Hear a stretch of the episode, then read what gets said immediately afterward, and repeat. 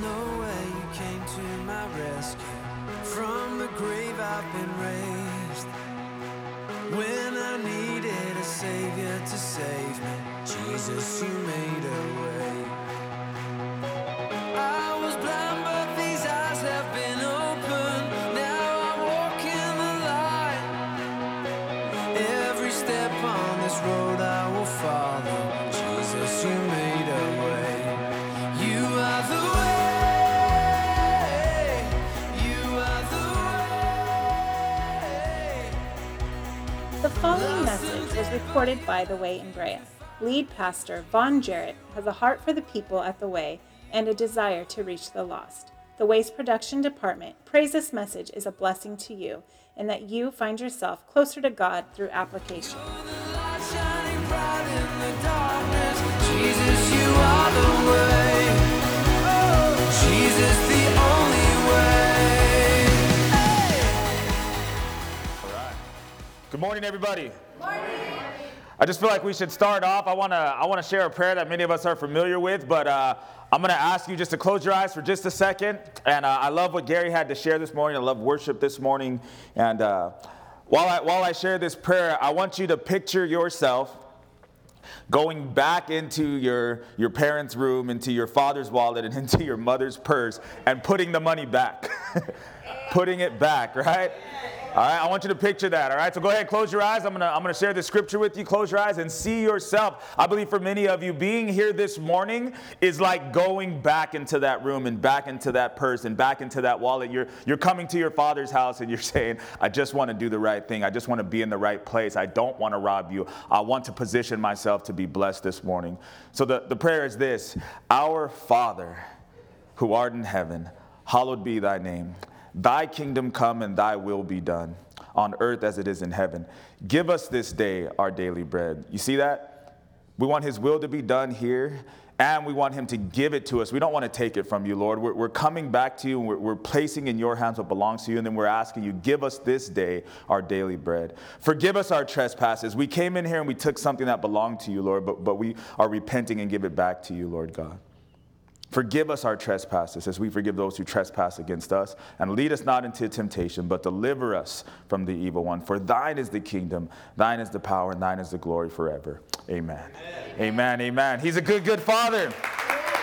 So I felt the same way this morning as, as I look around the church. For me, uh, you know, I love church and I love being in the Father's house, and I believe that there's a way that we should carry ourselves in the Father's house. I believe that there's a way that we should enter into the Father's house. However, there's certain times throughout the year where all that stuff just goes out the window. You know, like on Father's Day, my kids can do no wrong. I don't care if they want to get up and eat cookies. I don't care if they don't clean up. I don't care if they spill stuff. The rest of the year, you're kind of like, hey, clean up after yourself. Why are you doing this? Why are you doing that? And I feel like God wanted to remind all of you that every time you come into the Father's house, it's like Father's Day for him, right? Where we get on each other and we, we, we're frustrated with certain things. And I'm like, hey, what time is it? And where is this? And where is that? And who's supposed to be at their post and who's not at their post? And who's supposed to be at church and who's not at church? All that kind of stuff. But God's not really like that. He's just like, hey, it's Father's Day for me. Come on home. Act how you want to act. Eat what you want to eat. Spill what you want to spill, right? And he just loves you. I think for many of us, when we see our dads and our grand, our grandfathers and, and all that stuff today or this week, you'll see that kind of spirit in them where they really don't care about all the details. They're just happy to have you. Yeah. You know, and the Lord is that way with you guys. He's happy to have you. Somebody say amen. Amen. So a couple things I thought about um, as I want to get into what I want to share with you guys. I thought back to Mother's Day, and, and the message that we had here was about a new dream. Right? We talked about, hey, mothers, don't don't focus so much on what you thought the dream was and what it is that you were aspiring towards and what you were trying to create on your own, and, and just letting God give you a new dream just for the faith of your children, right? And uh, some of those things, it was it was special. Then I thought about the women when they met. Um, I don't know if it was the earlier one this month. Yeah, it was earlier this month, and, and a woman came to share and came to speak with, with our women, and they talked about, well, what is it that, you know, Mary shares with me sometimes what she can, right? I, I heard Gary say we should record. I was like, we are not recording the men's meeting. We're not sharing that stuff. But she did tell me on this last one that that um, uh, the woman, Priscilla, that came and shared kind of talked about, well, how are men seen? You know, how are fathers seen and how are men seen? They're seen as weak. They're seen as unfaithful. They're seen as like bumbling idiots and, and the, the end of all the jokes, right? If you're looking at society now, or if you're looking at T V, and, and she asked them, you know, hey, throw out some T V shows. And, and I think it was Mary, she said, that said, Everybody Loves Raymond. And, and she's like, look at that, you know, he's just the joke of the family. And the mother-in-law runs the house and all this stuff is going on. And I thought about it today with the men. You know, how do we see men? How do we see fathers? You know, what what is our dream and what is it that God wants to do? So I just thought that that was a good, good focus for many of us to, to come in here this morning and uh, and leave with a better perspective on what it means to be fathers. Amen. Leave with a better perspective on what it means to be men. You know, before I really get into it, I always want to uh, thank and congratulate all of the single mothers who had to be mothers and had to be fathers. So praise the Lord for you guys. Also, all of the uh, the surrogate and adoptive fathers, right, who have been there for children that aren't their own, or have been there for children who were just in need. Uh, you know, I think sometimes we lose sight of that. There's a lot of good fathers out there that maybe you have a different last name, or maybe you've been through some things, or maybe, you know, you're just there as a father figure in people's lives. And, you know, these are areas, again, those particular women, these particular men that I'm not going to touch on much today, but I don't want you to feel like you're forgotten. I, th- I think they're very, very important. Uh, for those of you who are fathers in this place, and those of you who are thinking about your fathers who were either there or were not there, who have been through ups and downs, all those types of things. Again, there's a specific focus I have for the message, but don't think that they're forgotten, right? Think about your fathers. You know, I went back and listened to uh, twenty seventeen's Father's Day message, and it really ministered to me and taught me a lot of things. And, uh, you know, historically, I don't really like to listen to the messages once they're preached. I don't like to hear my own voice, but uh, but there was something about it where I was like, man, this was a good message. So if you get a chance, go back in two thousand seventeen in your app or on the website and listen to last year's message. I think it still holds true today. But what do I want to talk about? Being, or part of being a great father is also being a great husband and a great friend and a great son. Right? When we come in here today, you know, we, we think, well, what are we going to hear about dad? What are we going to hear about fathers? And you know, when I, when I watch my kids, they're watching every area of my life, yeah. Right? We're going to focus on fatherhood and fathers today, but I want to I want to make sure that we remember that fatherhood is, is much more comprehensive than we can cover in just one service, just one morning. But I love the fact that I really do. I pay attention to my kids, and they're not just watching me as a dad. They're watching every area of my life, and I think that that's important. You know, children are supposed to come from a man and a woman who are united in marriage. That doesn't always happen, but I think it's important for us to remember God's intention before his redemption. Right? So if we're going to talk about Father's Day, and we're going to talk about what it means to be a dad, what it means to be a father, uh, all the areas of a man's life, right? Children are, are intended to come from a man who is committed to a woman, a woman who has committed to a man. They've joined together in marriage, never to separate, and then a child is produced. That is God's intention. Say intention. Intention. What we see is God's redemption, where when that doesn't happen and we have children out of wedlock and our children suffer divorce and our children suffer all types of different kinds of men and different kinds of women, God can redeem anything. Say amen. Amen. But too often we live in a world where all we want to talk about is God's redemption, and, and we don't talk about his intention. Amen. That's right. I'm not, I don't want to teach my kids that, listen, go screw everything up and then just trust God to redeem. No, let's look at what God's intention is. Whether I was able to do it myself or not, I believe you can. Amen. Ephesians five twenty-five says, husbands, love your wives, just as Christ also loved the church and gave himself for her, that he might sanctify and cleanse her with the washing of water by the word, that he might present her to himself a glorious church, not having spot or wrinkle or any such thing, but that she should be holy and without blemish. Can our children, from the time they're born until the time when we as their fathers breathe our last breath, can they look at us as men and say, he was a good and faithful husband. I could just talk to you about dads today, but I don't want to do that. I want my children to look at me, and when I'm done and when I'm dead, they can look and say, man, he was a good and faithful husband. He washed my mother with the word of God. He led her to the Lord. He kept her where she needed to be. Man, he's a good father because he's a good husband. Can your children say that about you?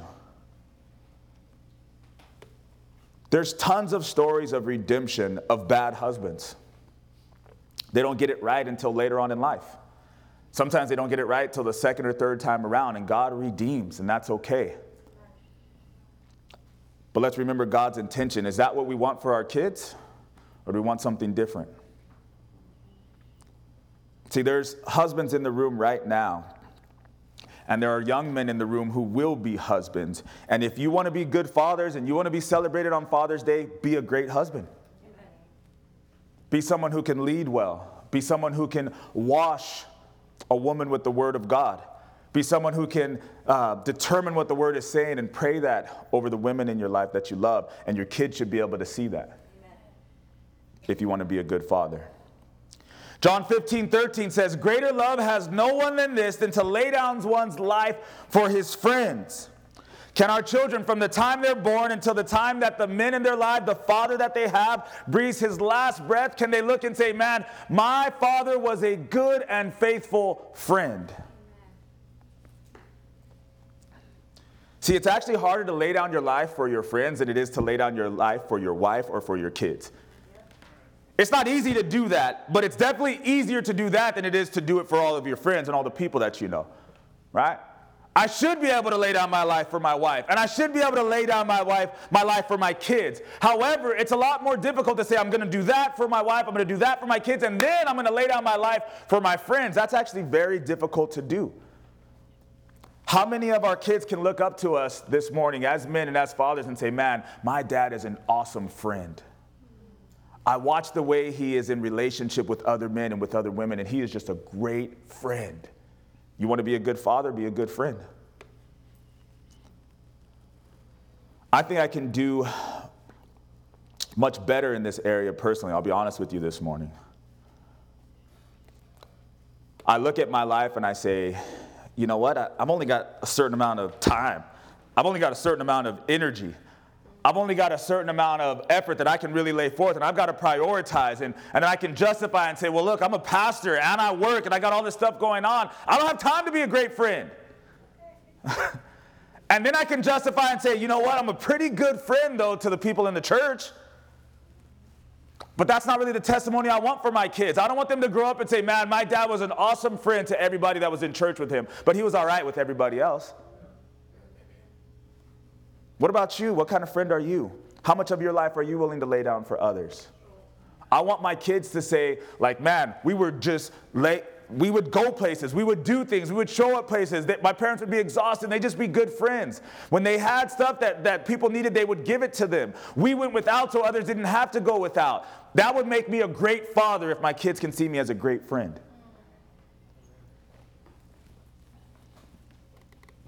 Exodus twenty, verse twelve says, honor your father and your mother, that your days may be long upon the land which the Lord your God is giving you.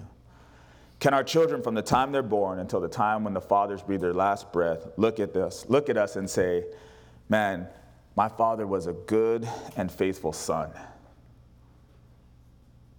Right? God starts off the Ten Commandments. He says, you will have no other gods before me. Then he says, you will not take my name in vain, which means don't have fake faith. Don't call yourself a Christian and then not really be one, right? Then after that, he says, remember the Sabbath, spend time with me. And then the very next thing is be a good son, be a good daughter. Honor your mother, honor your father. How a father treats his parents is extremely important for his children. And this isn't just because you want to take care of your parents, so when you get old, your kids will take care of you. That's part of it, but that's not really the main reason. It's just important. That's what God wants us to do. I want my kids to see me, and other fathers here, you should want your kids to see you as a great husband, as a great friend, and as a great son. Right? Yesterday, I was talking to one of the men in the church, and it's Saturday. I'm like, hey, what are you going to do with your Father's Day weekend, your Saturday? What are you going to do with the rest of your afternoon? And he says, hey, my father-in-law's been really sick, so I'm thinking about going to see him. No, actually what he said is, I want to go and see him. They w- he went to the doctor yesterday, and he was already sick and congested, and then they told him that he had pneumonia. And he says, I've had pneumonia recently, and I know how much I was hurting. I felt like I was going to die, so I want to go and see my father-in-law. And I was so convicted because I could see that it was genuine. It was like, man, this dude is a good son. And that's his father-in-law. But this dude is a good son. On his Father's Day weekend, when he's got other things that he could be doing, he wants to go be a good son and go see his father-in-law, make sure that he knows that he's loved and cared for. I want to be that kind of son. To my own father, to my father-in-law, to the surrogates in my life. I think that's so important. See, I, th- I really thought it was important to lay this foundation before sharing about fathers this morning. Because I think we tend to judge fathers by how we make our children feel instead of judging fathers by who we really are as men. Right? What's a good father? Well, ask their kids, how do you feel? Do you feel loved? Do you feel like you get what you deserve? Do you feel like you have what you want? Well, then you must have a good father. That's not necessarily true. A man should be judged more broadly when it comes to being a father. Are you a good son? Well, then maybe you're a good father. Are you a good friend? Then maybe you're a good father. Are you a good husband? Then maybe you're a good father. And do your children understand that sometimes they're not going to feel the way that they want to feel? And they could still say, but I have a great father. I think these things are important. I want fathers to look at themselves this way. I want children to look at them this way. I want the church to look at them this way. And then I think that we can have hope. Some people have better fathers than we know. We're just not evaluating properly. So why don't we pray? Lord, we want to evaluate properly this morning, Lord God, what it means to be a father, what it means to be a son or a daughter, Lord God, who you are as our Father in heaven, Lord. There are times where we just don't evaluate properly. We feel as if you don't care. We feel as if you're not there. We feel as if you don't love us. We feel as if you don't understand us. But we know because of your word that none of those things are true. We're just not evaluating properly, Lord God. Help us to see you the way that you should be seen, Lord, but also this morning, help us to see our Our fathers the way that we should see them, Lord God. Our earthly father, these men that you have placed in our life, Lord, whether they be biological fathers, Lord God, surrogate or adoptive fathers, Lord God, spiritual fathers, all the different ways that you have placed these people in our lives, Lord, the good, the bad, and the ugly, Lord. The stories where it's been done according to your intentions and the stories where it's been done according to your redemption and your love, Lord God. There's so much to see, so much to learn, so much to understand about who you are. You are our Father in heaven, Lord. Help us this morning not to leave out of this place the same way that we came in, Lord. Help the men who are fathers to be better fathers when we walk out of this place in just a few minutes, Lord God. Give us grace. Give us mercy. Give us understanding. Give us hope. Give us all the things that you as a father want to pour in and plant into our lives this morning. We love you. We thank you. In Jesus' name, amen. Amen. Amen. So in our Time to Plant series for Father's Day, the title of the message is God is Calling Gardeners. God is calling gardeners. See, God calls men to be gardeners both to plant and to tend to his creation, right? God could just do things supernaturally if he wanted to, but look at this picture. There's kids here, and what's missing are men. Gardeners. Everything's there that you need. You've got the life, you've got the kids, you've got the soil, you've got plants. All we need is gardeners. We need more men who are willing to garden. Amen. We have to plant and we have to tend to God's creation. So fathers have to be strong enough to plow and tender enough to keep from destroying the flowers and the fruit. Aww. Right? They got to be strong. They got to be willing to sweat. They got to be willing to work. They got to be willing to get dirty. Get in there. Turn the soil. Pull the plow. Pick the weeds. Deal with the hot, the sun and the heat. Be strong. Don't be weak. I'm so tired of weak men. Like men are becoming weak. We don't know how to work. We don't know how to fight. We don't know how to defend. We don't know how to speak. We don't know how to do any type of labor, and it's crazy. Yes. Because the world that we live in is getting further and further away from laboring and sweating, right? So men don't develop. I want so badly to get artificial turf at my house because I don't want to do the yard work. But I'm like, man, I got to teach my kids. There's, think about it. How do you teach your kids to work hard now? Think about it. We got to be strong enough to do some of those things, but then we also have to be tender enough not to destroy the flower and destroy the fruit, right? Some men are like, yeah, I know how to be strong and I'm strong, but every time this plant and this flower of a child is growing, they just destroy it because they don't have any tenderness in them. They don't know how to touch the flower when it's barely sprouting, right? They don't know how to, to, uh, to prune it without killing the whole thing. God requires us to be both. Somebody say amen. Amen. We have to be wise enough to understand the seasons, but also crazy enough to think that things can grow even when the weather and the season is saying something opposite. Amen. Yes. That's what it means to be a father. I've got to be wise enough to know this is the kind of seed I have, this is the kind of soil it needs, this is what it's going to take for it to grow, and this is when I should plant it. But then I also have to be crazy enough to say, look, even if we're broke, even if I'm not that educated, even if I'm not, I don't have an example of what it means to be a father, I can raise the best kids ever. Amen. Because none of that stuff matters because I'm crazy enough to think that God can do it. Amen. See, we need wise men, but we also need men of faith. Many of us look at ourselves and say, we have no faith. If I didn't have it and I can't produce it and I and I didn't, uh, I wasn't shown how to do this and my kids are just screwed. Man, where, where, where does that come from? That's not the faith that I believe in. Nobody taught me how to be a husband. Nobody taught me how to be a father. But I'm planning to be the best husband and the best father that anybody's ever seen. Why? Not because I think I can do it, because I know the God that I serve.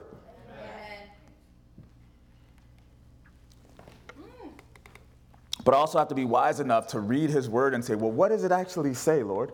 Not just crazy faith like, like anything is possible, God. No, crazy faith like anything is possible, but also don't spare the rod. Okay, I got to discipline them. Don't drive your kids to wrath. All right, stop disciplining them every thirty seconds. Right? Like some wisdom in there too. Genesis chapter one, here's one thing that I'm going to do as, as the father of this church. Today, what you are going to get is the word of God.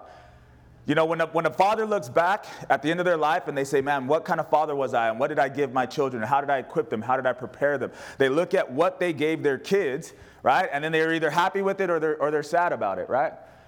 With this church, if I look back at the end, all I care about is that we gave you the word of God filled with the Spirit of God and the love of God. So that's what you're getting for your Father's Day present is a lot of the word. So stick with us. Stick with us this morning because you're going to hear the word. If you didn't want that, it's like it's like when your parents try to give you something you don't want. Too bad. This is what you're getting. So this is Genesis chapter one, verse one. In the beginning, God created the heavens and the earth. The earth was without form and void, and darkness was on the face of the deep. The Spirit of God was hovering over the face of the waters, and God said, "Let there be light," and there was light. God saw the light that it was good, and God divided the light from the darkness. There's so much here, I don't have time to tell you, but God divided the light from the darkness. Which side are you on? God called the light day, and the darkness he called night. So in the evening and the morning were the first day, and God said, let there be a firmament in the midst of the waters, and let it divide the waters from the waters. Thus God made the firmament and divided the waters which were under the firmament from the waters which were above the firmament, and it was so. God called the firmament heaven. So the evening and the morning were the second day. Then God said, let the waters under the heavens be gathered together into one place, and let the dry land appear. And it was so. And God called the dry land earth, and, and the gathering together of the waters he called seas. And God saw that it was good. And God said, let the earth bring forth grass, the herb that yields seed, and the fruit tree that yields fruit according to its kind, whose seed is in itself on the earth. And it was so. And the earth brought forth grass, the herb that yields seed according to its kind, and the tree that yields fruit, whose seed is in itself according to its kind. And God saw that it was good, so the evening and the morning were the third day. And God said, let, the, let there be lights in the firmament of the heavens to divide the day from the night, and let them be for signs and seasons, and for days and for years. And let them be for lights in the firmament of the heavens to give light on the earth. And so it was. Then God made two great lights, the greater light to rule the day and the lesser light to rule the night. He made the stars also. God set them in the firmament of the heavens to give light on earth and to rule over the day and over the night and to divide the light from the darkness. And God saw that it was good. So the evening and the morning were the fourth day. And God said, let the waters abound with an abundance of living creatures and let birds fly above the earth across the face of the firmament of the heavens. So God created great sea creatures and every living thing that moves, which the waters abounded according to their kind, and every winged bird according to its kind. And God saw that it was good. And God blessed them, saying, be fruitful and multiply, and fill the waters and the seas. And the fifth day, excuse me, and fill the waters and the seas, and let the birds multiply on the earth. So the evening and the morning were the fifth day. Then God said, let the earth bring forth the living creature according to its kind, cattle and creeping thing, beasts of the earth, each according to its kind, and it was so.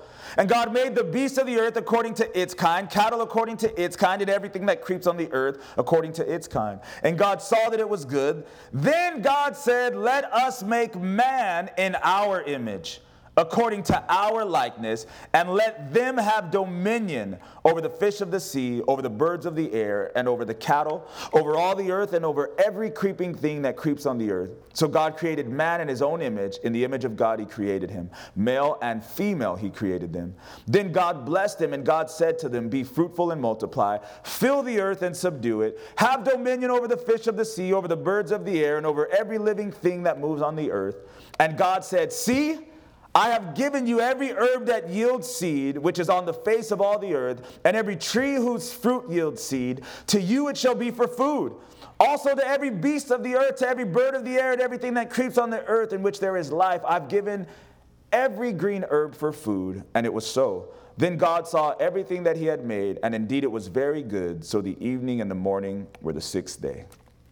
It's the story of creation. Somebody say amen. Amen. God creates the whole earth as a garden, and then he says to man, I'm calling you to be a gardener. That's the story. That's the story of life. That's why it started. That's what God intended, and that's what you're doing right now today, whether you believe it or not. And if you don't understand it, you might not be a very good gardener. Men especially. God says, look, I'm going to make everything, and it's going to be special. It's going to be powerful. Why does he put, why does he put uh, reproduction or replication in the seed? Because there's multiplication that has to happen, and you need a gardener for that. If all you have is what he created, then it's going to die, right? And nothing's going to go forward. So what he says is, not only do I need you to tend, have dominion, be a great gardener, but I need you to plant these seeds over and over again so that it can multiply and there will be more life. He says, keep it alive and see that it multiplies. Man, Adam, I'm going to bring you a woman. Take care of her, keep her alive, and make sure that you guys are able to multiply. You failed when you let her eat that fruit, right?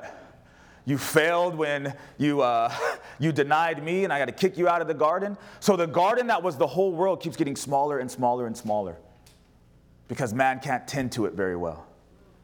And then within our own families, God says, look, I'm giving you one small garden. Take care of it.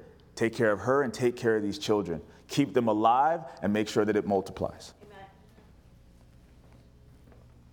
Fathers are still called to this simple but amazing work of gardening. God says that our children are a gift from him. They have seed, right? He's given us the seed, and he said, let it bring forth life. See, we've got to be strong in rules. We've got to be strong in regulations. We've got to be strong in vision and direction, goals and discipline, right? But we've got to be tender with our touch when it comes to our kids, tender with our words when it comes to our kids. As a gardener, we have to understand the different stages within this life of our children, right? I think it's so important to have discipline. I think it's so important to have accountability. I think it's so important even for there to be a certain amount of godly fear, right, that we have for the father, right? Our, our children need that from us as men and as fathers, right? But we also need to understand how to apply that throughout their life, right? When they're one and two is different than when they're eight or nine, or when they're thirteen or fourteen, or when they're seventeen about to turn eighteen, or when they're twenty-five and already on their own with their own families. We still have to apply these things. It's, it's our job as the gardener. We never stop gardening. right? But we've got to understand the difference. One thing I learned with, with my kids, uh, they're all different, so you can't just discipline them or speak to them the same way. Um, when I look at Nate, Nate has a desire to please me as his father. De- Nate has a desire to be accepted and encouraged as my son, right? And I remember he would do certain things, and because he's the oldest, like he'd get whooped, and I got no problem. It's recorded. I whoop my children. I don't spare the rod. I think it's important. However, what I realized is that I could whoop Naomi, and two hours later, it's like it never happened. Like, she loves me. She don't even care. She don't even, like, it, her butt's not even sore. It's like buns of steel. Right? So that's how Naomi is, right? But I could whoop Nate, and literally it's happened. Like six months, nine months later, where I haven't laid a hand on the boy, and if he, if there's some type of trouble where he knows he's done something wrong, I can literally see the fear in his eyes that, man, I'm going to get whooped. See, every child is different, and a, and a master gardener understands the difference between the types of flowers that you're tending to, right? Right? If it's a cactus, you don't have to do very much. It don't even need water. Right? And I, I don't know much about all these other kind of flowers, but you know, one of those dainty like tulips or something, I'm pretty sure there's a certain amount of care that you have to provide for that thing. And what you want that flower to be is not always what it is. Oh, I want my, my oldest boy to be tough and rigid and just take it like a man. Like, pow, that's right, Dad, I deserve it. But nah, man, maybe emotionally he's more like a like a flower that's like, look, Dad, look, this hurts me internally more than it hurts me physically. And you might not even have to whoop me. You might just have to let me know that you're disappointed in me because of my actions, and I will change because I want to please you. What kind of father are you? What kind of gardener are you? What kind of flowers and fruit are you being called to raise and to tend to and to care for? Ecclesiastes chapter three, verse one. To everything there's a season, a time for every purpose under heaven, a time to be born, a time to die, a time to plant, and a time to pluck what is planted, a time to kill and a time to heal, a time to break down and a time to build up, a time to weep and a time to laugh, a time to mourn and a time to dance, a time to cast away stones and a time to gather stones, a time to embrace your children and a time to refrain from embracing them. A time to gain and a time to lose, a time to keep and a time to throw away, a time to tear and a time to sow, a time to lose and a time to keep, a time to throw away, or excuse me, a time to keep silence and a time to speak, a time to love and a time to hate, a time of war and a time of peace. So what profit has the worker from that in which he labors?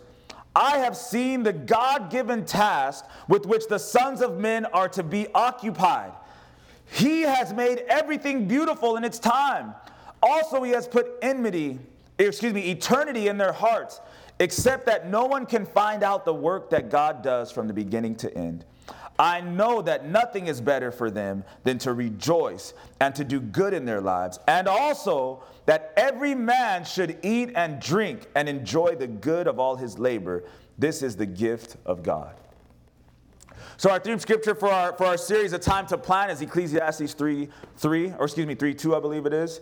But we went all the way through thirteen, and I think it's so important here. Gardening is the great work of the man of God. And then it says, what is he supposed to do at the end? He's supposed to eat and drink and enjoy the labor that he's done. And to me, that's to look at our, our children who have grown well.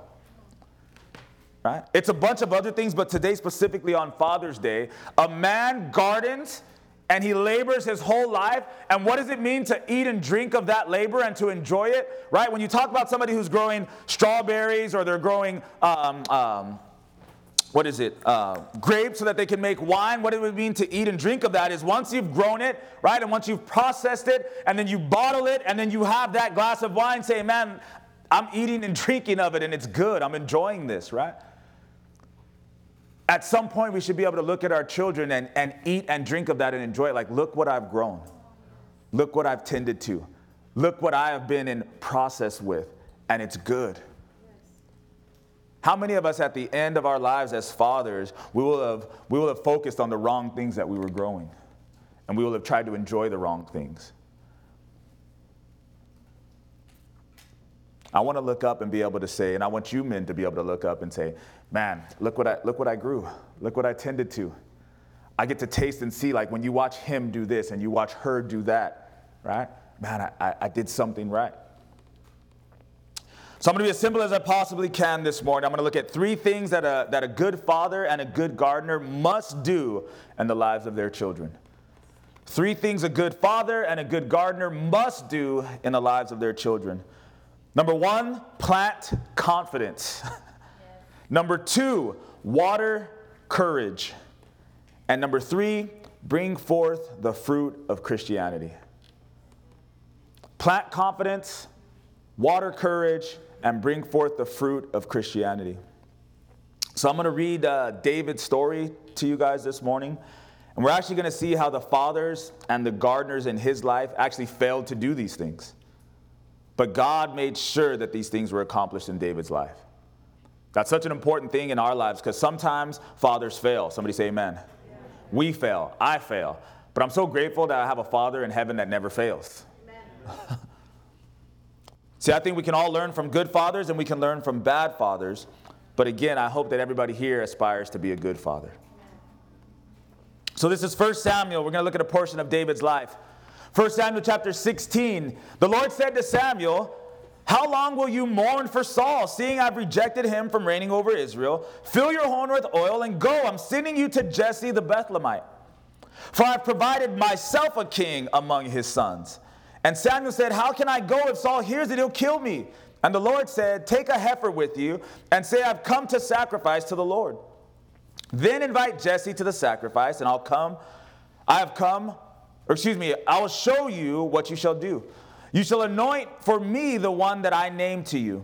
So Samuel did what the Lord said and went to Bethlehem. And the elders of the town trembled at his coming and said, "Do you come peaceably?" And he said, "Peaceably, I've come to sacrifice to the Lord. Sanctify yourselves and come with me to the sacrifice." Then he consecrated Jesse and his sons, and he invited them to the sacrifice. So it was when they came that he looked at Eliab and said, "Surely the Lord's anointed is before me." And the Lord said to Samuel, "Do not look at his appearance or at the height of his stature, because I have refused him. For the Lord does not see as a man sees. For man looks at the outward appearance, but the Lord looks at the heart." So Jesse called Abinadab and made him pass before Samuel. And he said, "Neither has the Lord chosen this one." Jesse made Shammah pass by, and he said, "Neither has the Lord chosen this one." Then Jesse made seven of his sons pass before Samuel. And Samuel said to Jesse, "The Lord has not chosen these." And Samuel said to Jesse, "Are all the young men here?" Then he said, "There remains yet the youngest, and there he is keeping the sheep." And Samuel said to Jesse, "Send and bring him, for we will not sit down till he comes here." So he sent and brought him in. Now he was ruddy, with bright eyes and good looking. And the Lord said, "Arise, anoint him, for this is the one." Then Samuel took the horn of oil, anointed him in the midst of his brothers, and the Spirit of the Lord came upon David from that day forward. Samuel arose, went to Ramah, but the Spirit of the Lord departed from Saul, and a distressing spirit from the Lord troubled him. And Saul's servant said to him, "Surely a distressing spirit from God is troubling you. Let our master now command your servants who are before you to see, to seek out a man who is a skillful player on the harp. And it shall be that he will play it with his hand when the distressing spirit from God is upon you, and you shall be well." So Saul said to his servants, "Provide me now a man who can play well, and bring him to me." Then one of the servants answered and said, "Look, I've seen a son of Jesse the Bethlehemite, who is skillful in playing, a mighty man of valor, a man of war, prudent in speech, and handsome person. And the Lord is with him." Therefore Saul sent messengers to, to Jesse and said, "Send me your son David, who is with the sheep." And Jesse took a donkey, loaded it with bread, a skin of wine, and a young goat, and sent them by his son David to Saul.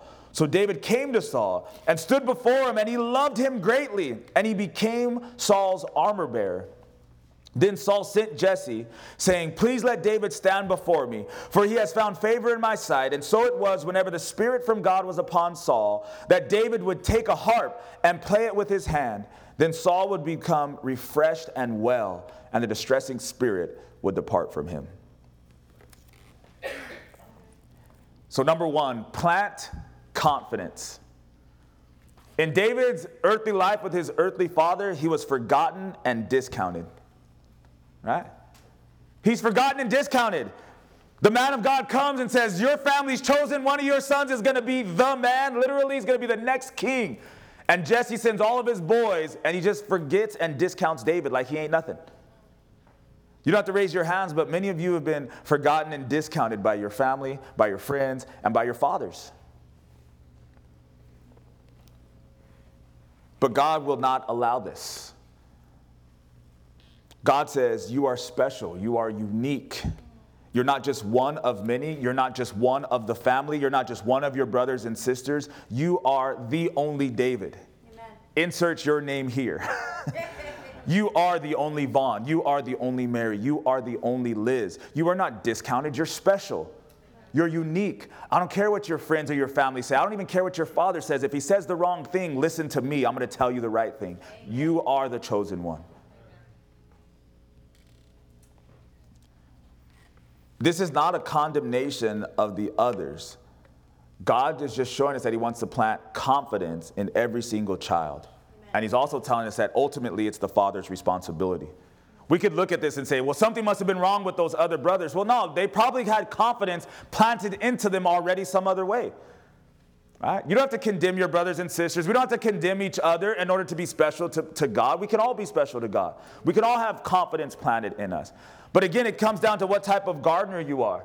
I'm trying to figure that out with my kids. What's the best way to plant confidence into Niall's life and Naomi's life and Nate's life? Because it's all different, but they all need it planted into them. Nate is a great athlete, right? So that's one way that confidence is going to be planted into him. But Naomi, she's super athletic, but she don't want to play sports. She wants to be a little girl and dance around. She was doing ballerina stuff yesterday.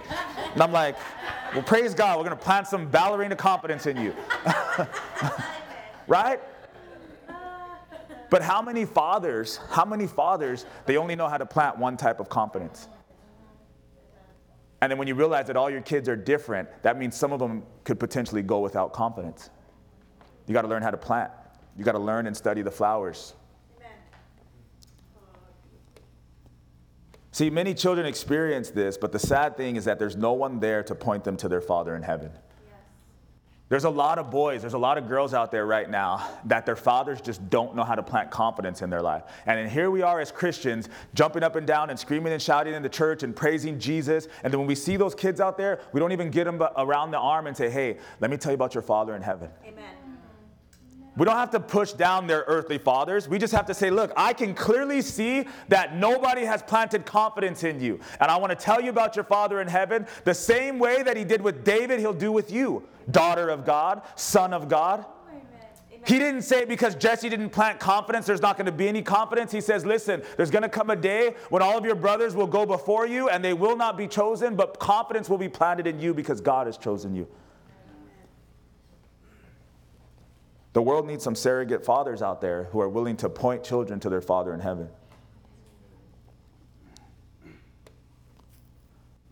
So God sends David to a spiritual father. See how that works? He's like, hey, David, um, Jesse's kind of blowing it in this area with planting confidence in you, right? So what I'm going to do is I'm going to send you to a spiritual father who can maybe do some of those things for you. So what does David see with his spiritual father when he's discounted and ignored by his earthly father? He comes into the church and he sees Saul, and Saul's like, man, you make me feel good. I'm distressed and I'm downtrodden and I'm struggling in my relationship with God. But when I look at you, David, and when I hear you worship, you make me feel good, man. I love you. And then what does David say? I'm going to attach myself to you. I'm your armor bearer. It's like a father-son relationship. What he's saying is, I don't know how to fight yet.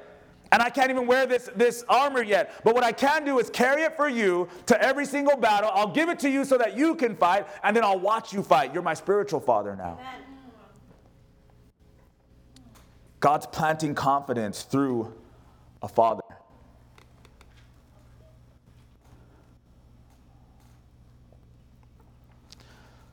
So we go on, First Samuel, the next chapter. You see this confidence has to be planted. Jesse can't do it or isn't willing to do it. God's like, hey, I'm going to plant some of my own. I'm going to send a prophet to choose you. And then I'm going to connect you to a spiritual father who will give you confidence, right? Who'll plant that in your life.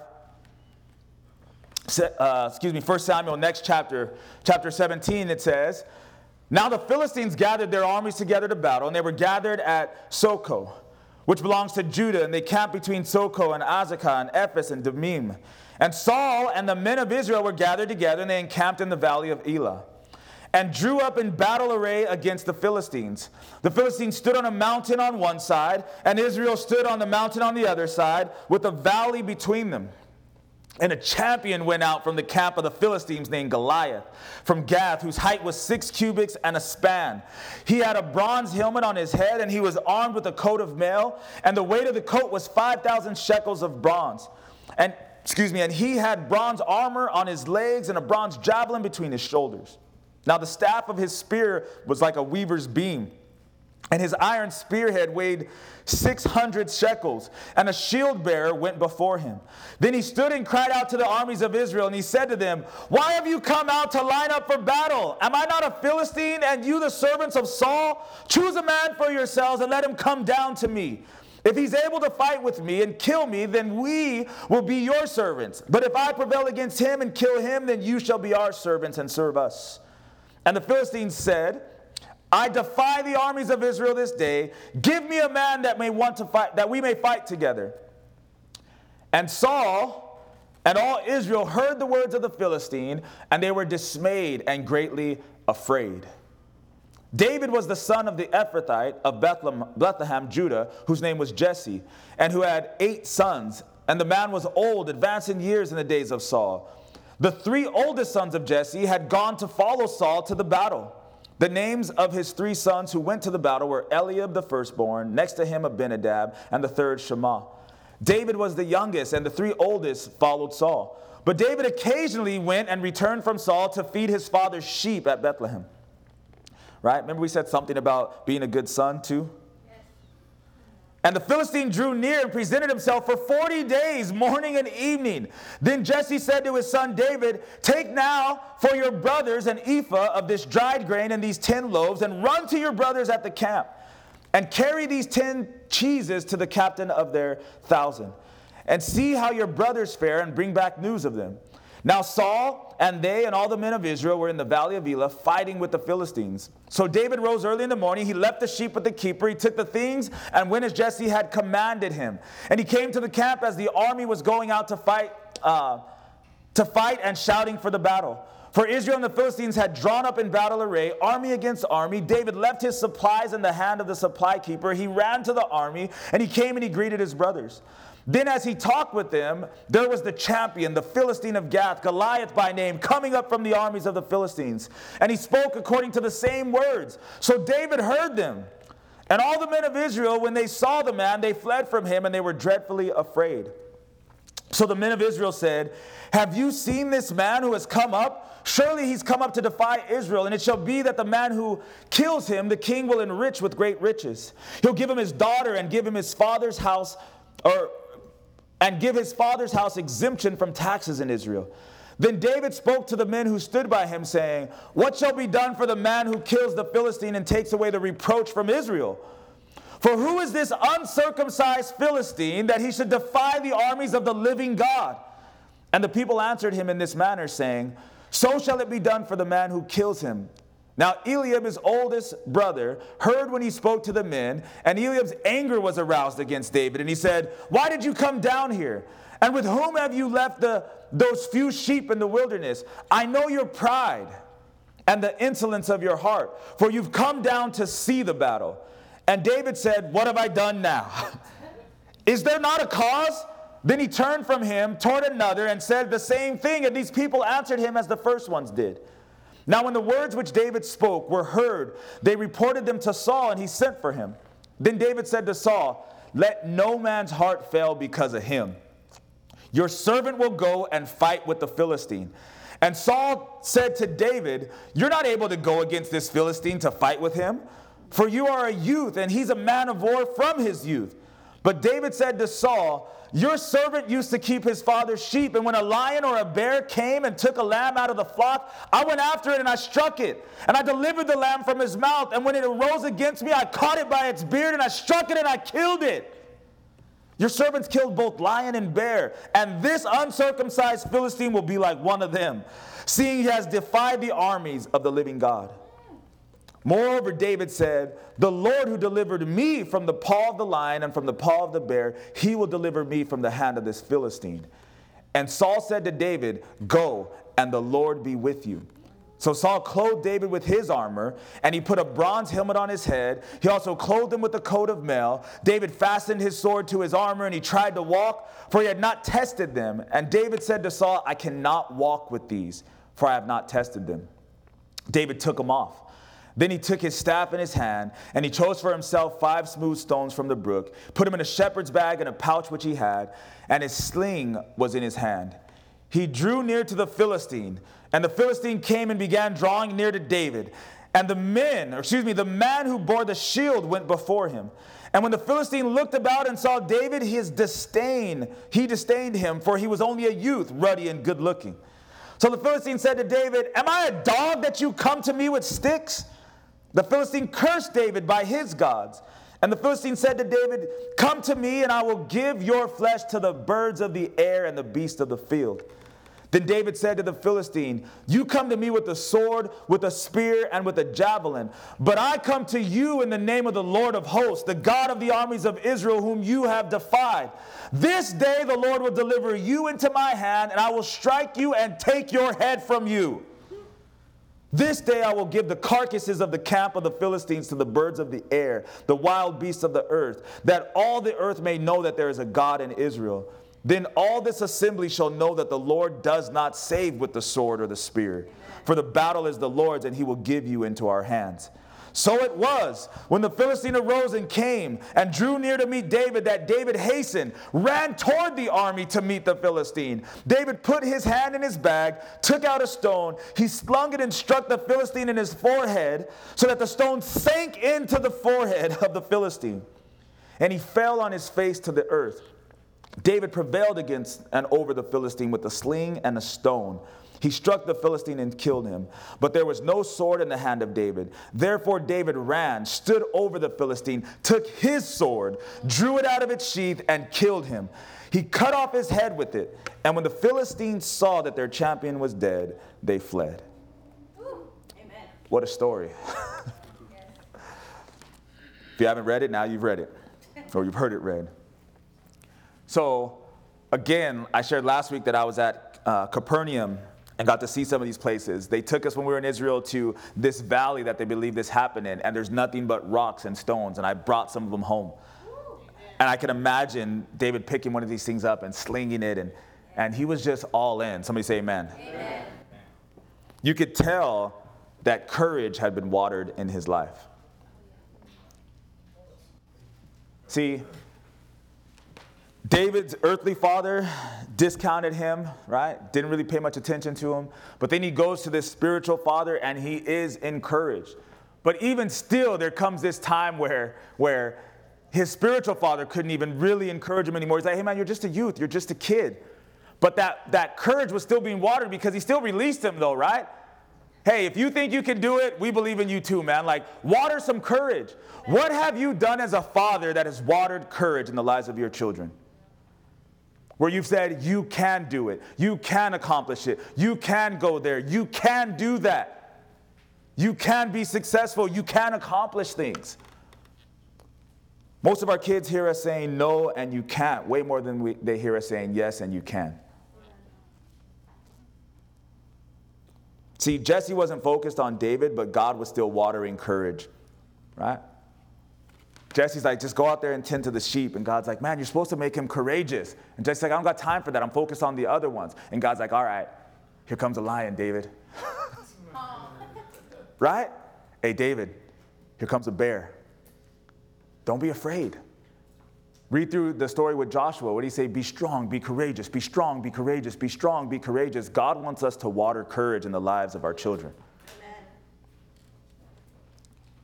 Saul didn't know exactly what he was doing in David's life, and most spiritual fathers don't know exactly what we're doing in the lives of our spiritual children. I don't want to try to convince you of that, but God knows what he's doing, right? When Saul brought David into his house, when Saul sees David ready to fight and he lets him fight, you know, maybe Saul was afraid. Maybe Saul didn't think that he was going to be victorious, but still, God is using that to water the courage in David's life.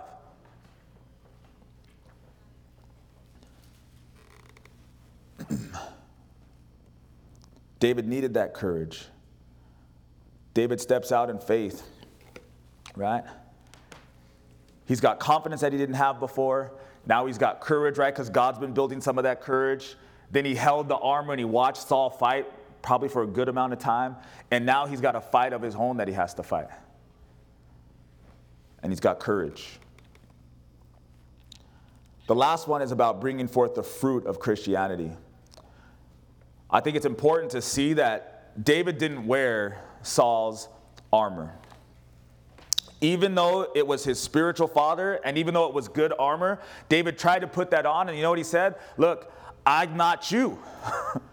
I can't fight like you. I can't wear this stuff. Will I follow your lead? Am I a man of God? Right? Am I a child of God, a woman of God? Have I been led well spiritually? Yes, all those things are true. However, I'm going to leave your armor and I'm going to fight my faith, my fight for my faith, my way, the way that God has called me to do it. My kids don't have to be the same type of Christian I am. They just have to be Christians. Amen.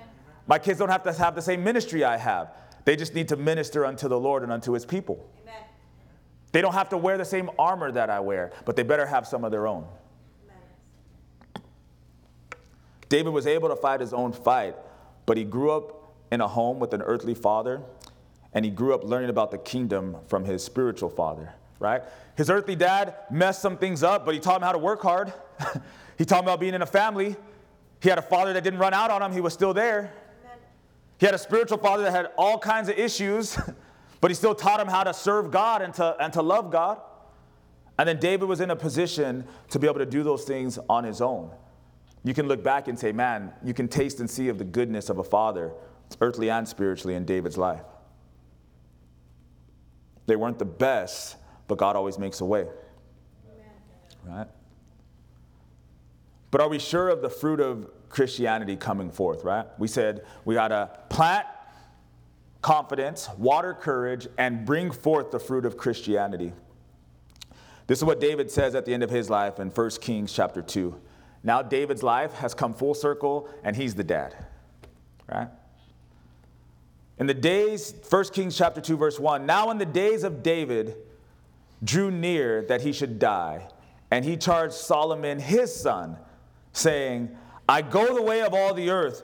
Be strong, therefore, and prove yourself a man, and keep the charge of the Lord your God, to walk in his ways, to keep his statutes, his commandments, his judgments, and his testimonies, as it's written in the law of Moses, that you may prosper in all that you do and wherever you turn, that the Lord may fulfill his word which he spoke concerning me, saying, if your sons take heed to their way, to walk before me in truth, with all their heart and with all their soul, he said, you shall not lack a man on the throne of Israel. That's the fruit of Christianity, fathers. Right? At the end of his life, he now has a son that's serving God.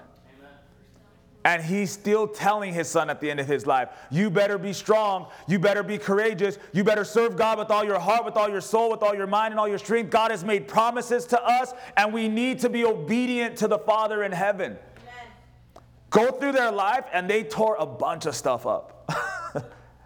They did a lot wrong, and every father in this room is going to do a lot wrong. Man, but if we could plant confidence, water courage, and bring forth the fruit of Christianity, we've been extremely successful. Amen. We've been extremely successful.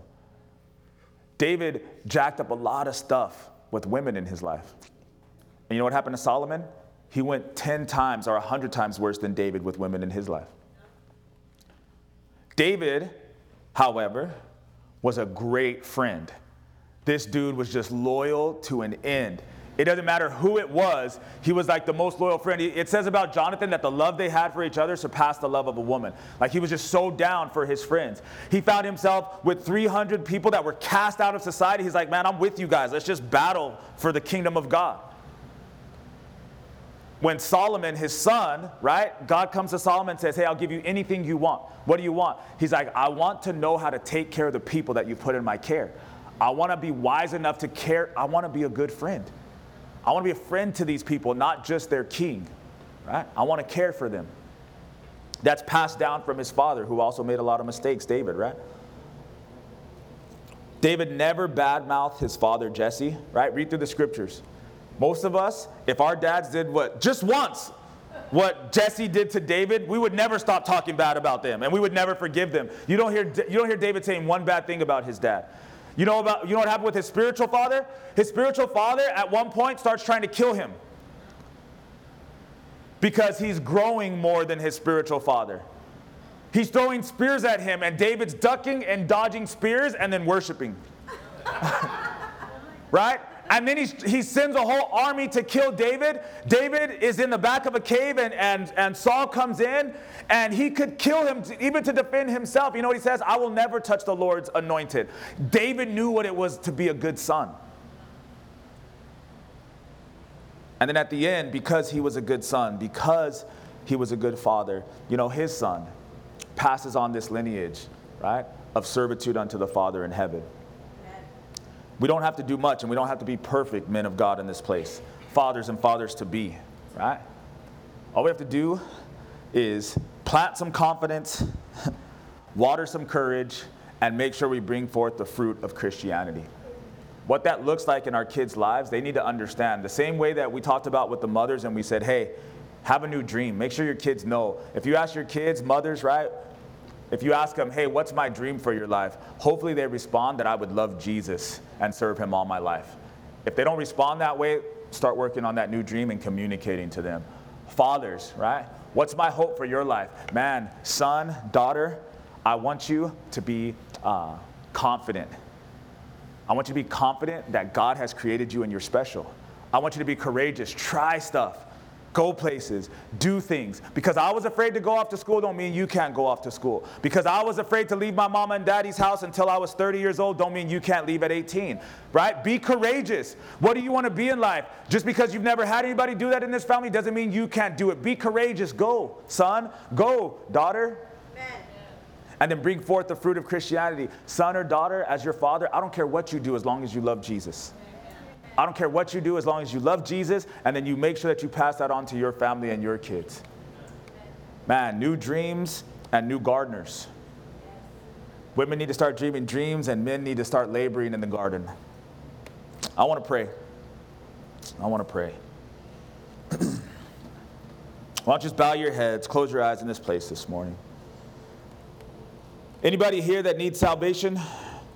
Not saved, and you just want your Father in heaven to really be your Father. Maybe you feel like an orphan. Maybe you feel like uh, you can never do good enough and you can never make up for all the wrongs. That's the God that we serve. We heard it during worship that he just opens the gates and says, come on home. You belong to me. You are chosen. Just like David, when nobody else wanted to choose you, God says, man, I've been looking at you. I've been waiting for you. I choose you. But you have to make that commitment. You have to give your life to him. Anybody here this morning, I just want to give my life to Jesus. Want to come home and stop running. Just raise your hand. Hallelujah. Amen. I see you, brother. Stop running. Run to your Father's arms. He loves you. You will fail and fail and fail and fail and fail. And you can never make up for it. The only one who can ever really forgive you is your Father in heaven.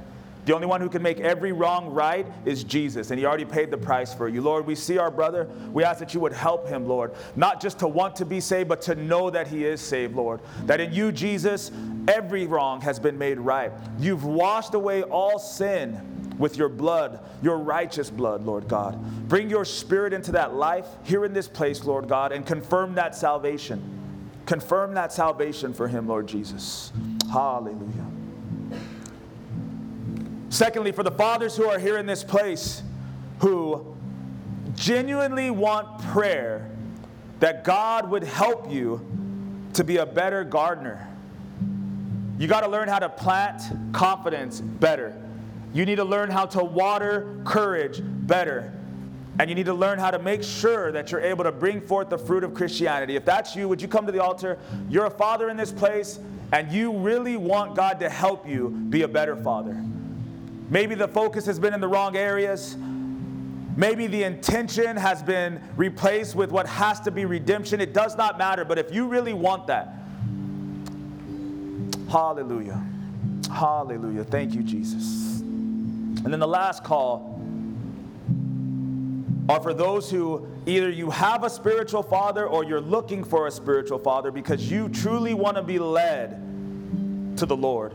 You truly want to be discipled. You truly want to be shepherded, that you would be able to say one day, like David, man, I carried armor well, I watched well, I had a good example, and now I can fight my own fight. I can come against the giants in my own life. But you understand this morning that you need that process. You need someone to lead you that direction. You need somebody to help you, to develop you, to show you, to encourage you, to do those things in the spiritual realm for you. If that's you, would you come to the altar this morning? Just stand before the Lord and say, God, hallelujah, thank you for salvation. Thank you for making us better gardeners, Lord God. And thank you for sending us spiritual fathers to show us, to show us how to walk with you, Lord. Hallelujah. Lord, I thank you for your sons. I thank you for your daughters down at this altar this morning, Lord God. I pray for the fathers, Lord Jesus, that you would make them great gardeners, Lord. Give them all the tools. Give them all the equipment needed. Remind them that this was your intention from the, for them from the beginning, Lord.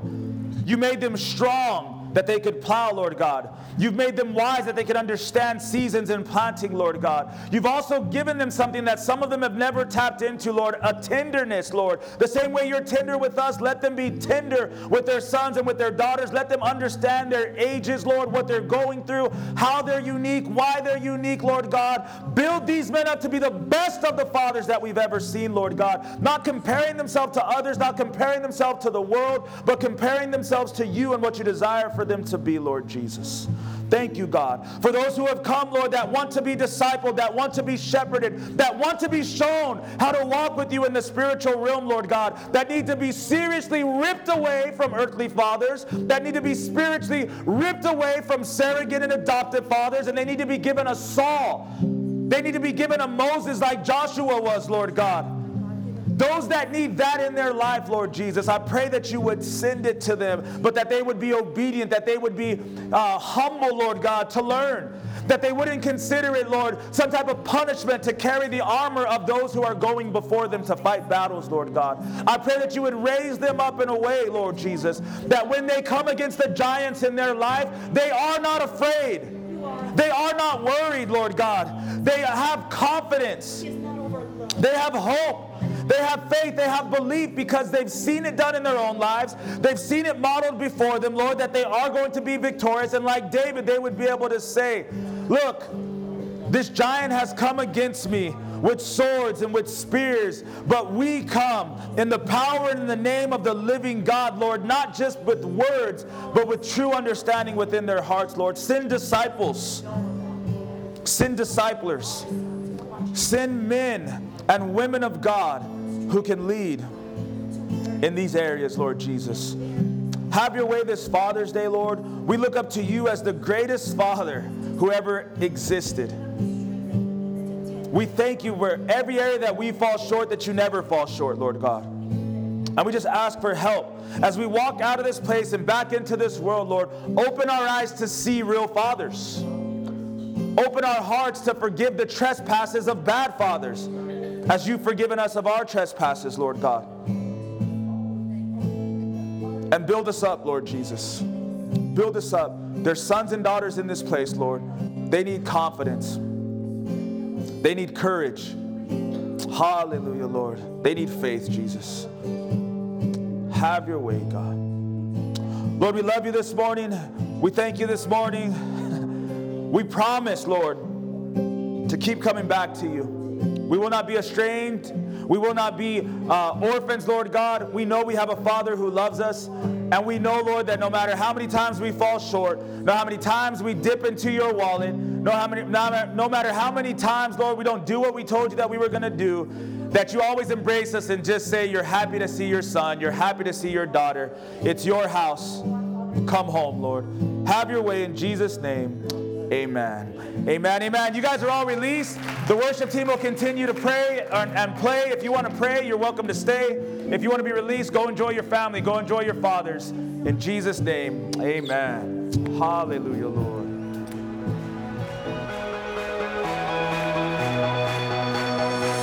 I was nowhere. You came to my rescue. From the grave I've been raised. When I needed a savior to save me, Jesus, you made a way. I was blind, but these eyes have been opened. Now I walk in the light. Every step on this road I will follow. Jesus, you made a way. You are the way. You are the way. Thank you for listening. The Way would love you to visit our church at four fifty-one West Lambert Road, Suite two oh four in the city of Brea. Our service times are Sunday mornings at ten a.m. and Wednesday nights at seven p.m. For more information, please visit our website at w w w dot the way brea dot com, or you can download our church app by visiting your app store and searching The Way Brea. Be blessed.